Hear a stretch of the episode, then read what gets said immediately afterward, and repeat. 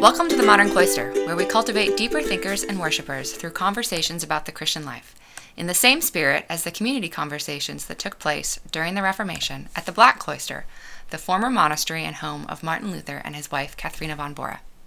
Today, we're starting the second part in our series on the Psalms, which means for the next four episodes, we're going to go into more detail about each of the genres and types of Psalms, while also talking about specific Psalms within those genres as well.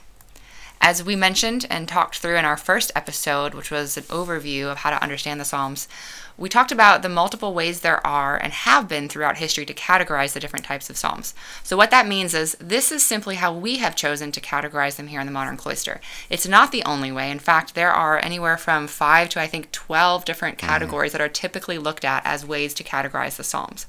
But for the sake of our purposes, we're going to refer to them in four main categories. And what's a little bit interesting is that often one particular psalm will overlap and have many of these genres within its psalm. So there, there isn't a hard and fast rule for that. But for the sake of where we're headed, the categories we're going to use are praise and thanksgiving, lament and confession, confidence and remembrance, and wisdom and kingship. Now, before we dive into the first one of those, which is going to be praise and thanksgiving, we do want to spend just a moment going back to an overview of what the Psalms are and what they offer us and why they're important. The Psalms are a great example of the intersection of thinking and worshiping. They shape our theology and they influence our worship, and they are essential to the Christian life. Now, the word psalm itself simply means praise. They are a collection of songs and prayers, and they're one of the largest books in the Bible. They have been used throughout the ages for corporate worship, for private worship, and for building up believers. One of the things that they offer believers that we often don't think about is that they really show us all the different facets of the Christian life. They have every emotion possible captured in their texts. And so it, it, it shows us and gives us guides for how to enter into relationship with God in all different contexts, whether it's the highest moments of praise or the lowest moments of lament.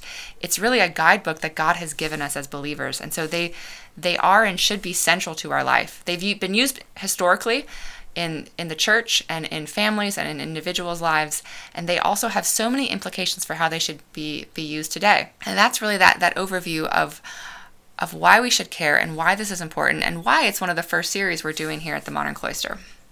With that, we're going to go ahead and just completely kick things off. Our first genre that we're going to look at is the genre of praise and thanksgiving. We're going to talk about these two together but also separate because while they're related, they're also different and they have some nuance to them. Now, from, from the first standpoint, Psalms of praise are Psalms that celebrate God for who He is. They have a couple different themes within that. They can be Psalms that praise God for for his creation, for him being a creator God.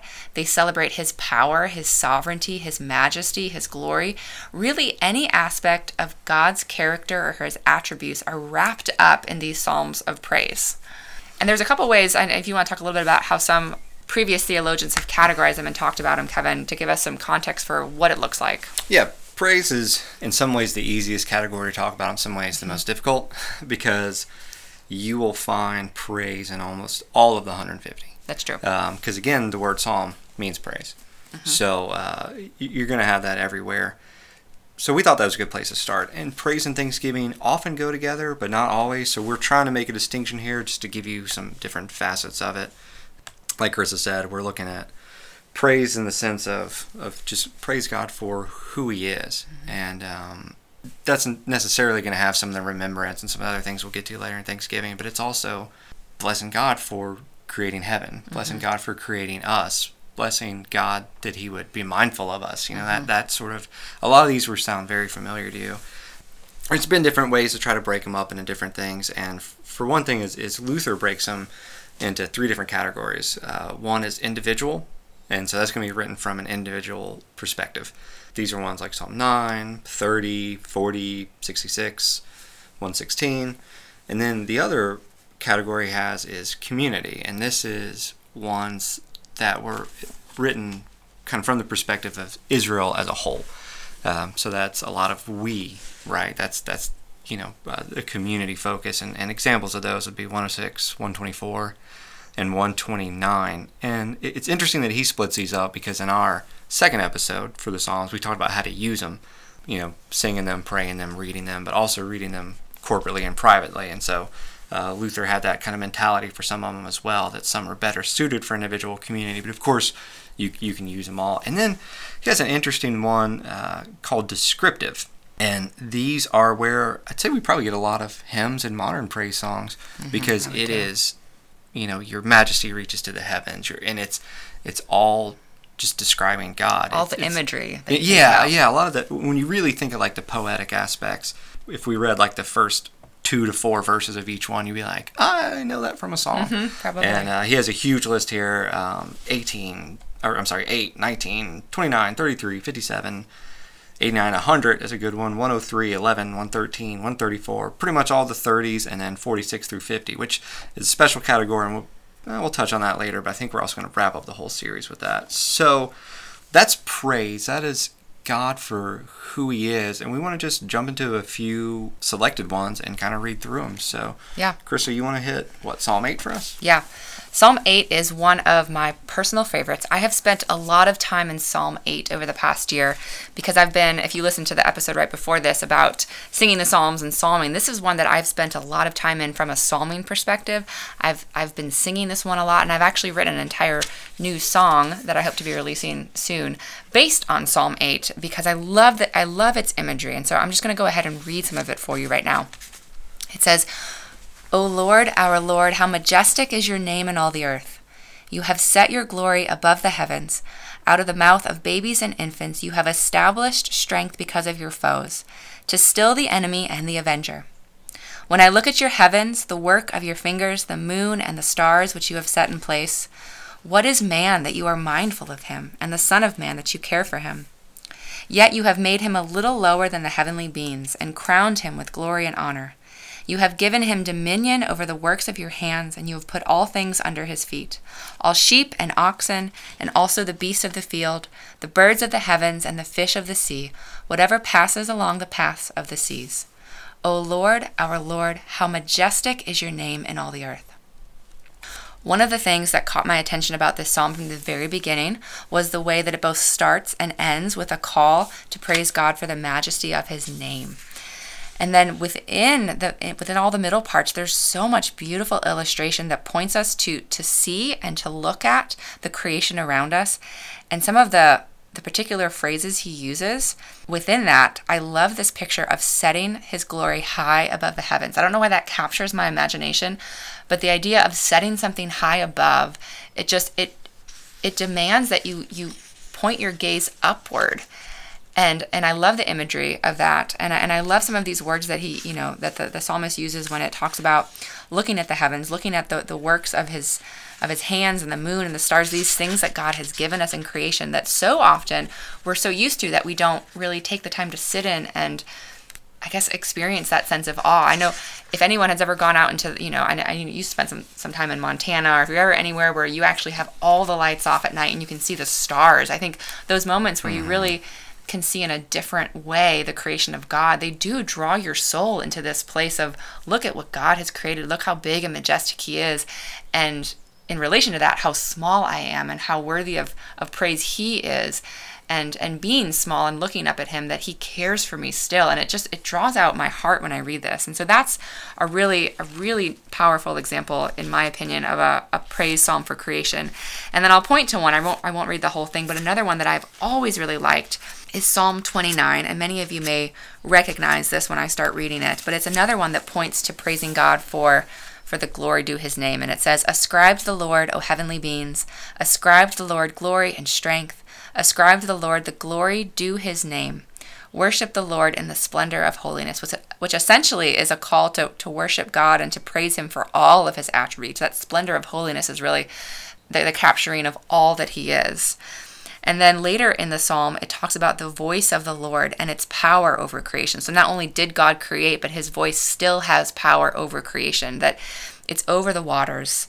it's over many waters. The voice of the Lord is powerful, that it can break down trees, that it can make the ground skip like a calf, which is one of those images that doesn't really feel familiar to us, but it essentially means that, you know, he can cause the earth to quake beneath our feet because he's that powerful. And so this type of imagery, when you sit with it, can really call your soul into to looking upward and praising God. And I just, I, I love these two in particular. What about you? I know you have one. Yeah, a lot of the praise songs are, are long as I'm sitting here thinking of it. And, um, and I know we, we've encouraged memorization of the Psalms, and so kind of coincidental, or I guess I should say providentially, right? Yes, providentially. Today, um, our, you know, our church is going through a whole year in the Bible, Bible reading plan, and um, we actually read Psalm 1 sort 117, which mm-hmm. mm, pretty sure is the shortest psalm. It's, I think, two verses, and it's just a straight praise psalm. So I'd recommend check that out if you want to kind of cheat a little or, or get started on memorization. Um, it is a good one. Now, there's famously uh, 146, 147, 148, 149, and 150. We're going to kind of touch on those later because they're kind of their own category, but they're all praise songs. They all begin and end with praise. And uh, so that I want to bring you to Psalm 148, because I think it's probably the best example of just a true uh, uh praise and, and we'll, we'll, get to this a minute in Thanksgiving, but some of them start with praise, you know, praising God for who He is, and then thank you for what you're done. And of course, even the laments start with praise. Uh, but just to give you an example of just straight praising God for who He is, uh, listen to 148. Praise the Lord. Praise the Lord from the heavens. Praise Him in the heights. Praise Him, all His angels. Praise Him, all His host. Praise Him, sun and moon. Praise Him, all you shining stars. Praise Him, you highest heavens, and you waters above the heavens. Let them praise the name of the Lord. This is creation, right? Let everything praise the name of the Lord. For he commanded that they were created, and he established them forever and ever. He gave a decree, and it shall not pass away. Praise the Lord from the earth, you great sea creatures of all deeps, fire and hail, snow and mist, stormy wind, fulfilling his word. Mountains and all hills, fruits and all cedars, beasts and all livestock, creeping things, flying birds, kings of the earth, all peoples, princes and all rulers, young men and maidens, old men and children. Let them praise the name of the Lord, for his name alone is exalted. His majesty is above heaven. He has raised up a horn for his people. Praise for all his saints, for the people of Israel who are near him. Praise the Lord. Hmm. Get a few weird things in there. Whenever you hear cedars, those were of Lebanon or giant trees, think redwoods. That's so you're thinking all trees, all things, and of course, raise up your horn just mm-hmm. means exalt them, right? Because it's part of the anointing imagery. So it, it goes through who, who's going to praise. That's everybody. Mm-hmm. Old people, young people, men, women. It's it's a command to praise. It's it's it is the song of praise. It's a command to praise. Everything will. I mean, the sun and the moon will praise. Mm-hmm. Luckily, we get to as well, but also everything will. Animals, sea creatures, birds, everything. So to me, that's a really good example of what just a pure praise God for who He is as the Creator. Mm-hmm. Yeah, absolutely. So now we're going to move along to Thanksgiving. You want to give everyone an overview of the difference, as, as we've at least put categories around of the difference or the, the delineation point between Thanksgiving sure. psalm and a praise song. Yeah, as, as we mentioned earlier, one of the things we're kind of kind of split it up. Thanksgiving is more as what has happened, whereas praise is who God is. Um, so you'll have a, lot of these, and again, that overlaps with remembrance um, in some ways, and we'll get more on those because a good a good chunk of not a good chunk, but a number of the pure praise ones talk about deliverance, Exodus. You know, Moses wrote a mm-hmm. psalm, um, so we're going to skip some of those and get to ones that um, focus on the Thanksgiving, and a lot of it is the salvation. Mm-hmm. And of course, they're talking in a national or an eschatological, the future tense, right? Because this is pre-Christ. Mm-hmm. We can thank God for salvation now, post-Christ, post the cross, and, and that should just mean a little more. So, uh, here's one that I think is a good one. There's uh, elements of, of praise, but it gives you that reason that you're thanking God as part of your praise. So, Psalm 100, uh, a psalm for giving thanks. Make a joyful noise to the Lord, all the earth. Serve the Lord with gladness. Come into his presence with singing. Know that the Lord, he is God. It is he who made us, and we are his. We are his people, the sheep of his pasture. Enter his gates with thanksgiving and his courts with praise. Give thanks to him. Bless his name. For the Lord is good, his steadfast love endures forever, and his faithfulness to all generations. The steadfast love endures forever is one of the most common refrains in the entire Old Testament and certainly in the Psalms. And that is that's one of the reasons we give thanks, right? That's not only who God is, but it's also why we praise God because his love for us endures Mm-hmm. forever. Yeah, it's it's a lot about what he has done for us in particular. And I think that there there's a really great example and I'm going to read only a piece of it next because it is a longer psalm, but Psalm 136 is a great example of a psalm of thanksgiving. It's actually called the Great Hallel. And the first verse in that um, is actually it's recited in Second Chronicles when Solomon dedicates the temple, which is really interesting. And some commentators believe that the whole psalm essentially would have been sung. And if you think about that in the context of praising God, in those in that moment that that Solomon was dedicating the temple, they were also praising God and thanking God for what He had done for them. And because so, the temple would have been the Yeah. presence of God dwelling among them. So they're they're thanking and praising Yes. God for His presence. Yes, exactly. So I want to I want to have that picture in your minds as we read this next example. And I'm just going to read the the first part of it, but if you think about the context from a historical perspective that that would have been surrounding this moment, I think it, it gives you some some interesting entry point into this.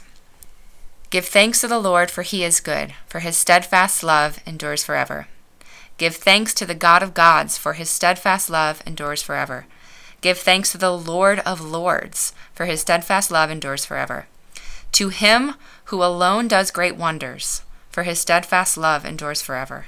To him who by understanding made the heavens, for his steadfast love endures forever. To him who spread out the waters, to spread out the earth above the waters, for his steadfast love endures forever. For him who made the great lights, for his steadfast love endures forever. The sun to rule over the day, for his steadfast love endures forever. The sun and stars to rule over the night. And by that I mean the moon and stars to rule over the night, for his steadfast love endures forever. To him who struck down the firstborn of Egypt, for his steadfast love endures forever, and brought Israel out from among them, for his steadfast love endures forever. With a strong hand and an outstretched arm, for his steadfast love endures forever. To him who divided the Red Sea in two, for his steadfast love endures forever. Now, there are many, many, many more verses that go through after this, but you can start to see the pattern here. It was a line of what God has done, followed by, for his steadfast love endures forever. So, a recognition of what God has done, and then a response of thanks and thanksgiving for that from the people. And if you think about the dedication of the temple and and this commentary that that many believe that this would have been sung, you can see what this could have looked like where someone would have been leading the people in reminding them of what God has done for them and then all the people saying for his steadfast love endures forever. And as I've read this psalm in the past without knowing some of that context, I've often wondered if this was a song. And I mean many of these are songs and are supposed to be psalms but knowing that context has put it into to different perspective for me and thinking of how the community as a whole would have used this. And i think that's really mm-hmm. neat to think about that in its historical context Well, it's a good reminder the u- the use of the Psalms. I mean, we it's you know we we have it in the um, in the New Testament when Paul's in prison, they're singing psalms, so we know that. But you know, the dedication of the temple is well before that. We're talking perhaps a thousand years before Christ. So we're talking there's they they these psalms existed, and again, it's frustrating. This song is one of the oldest, probably, if it's being sung then.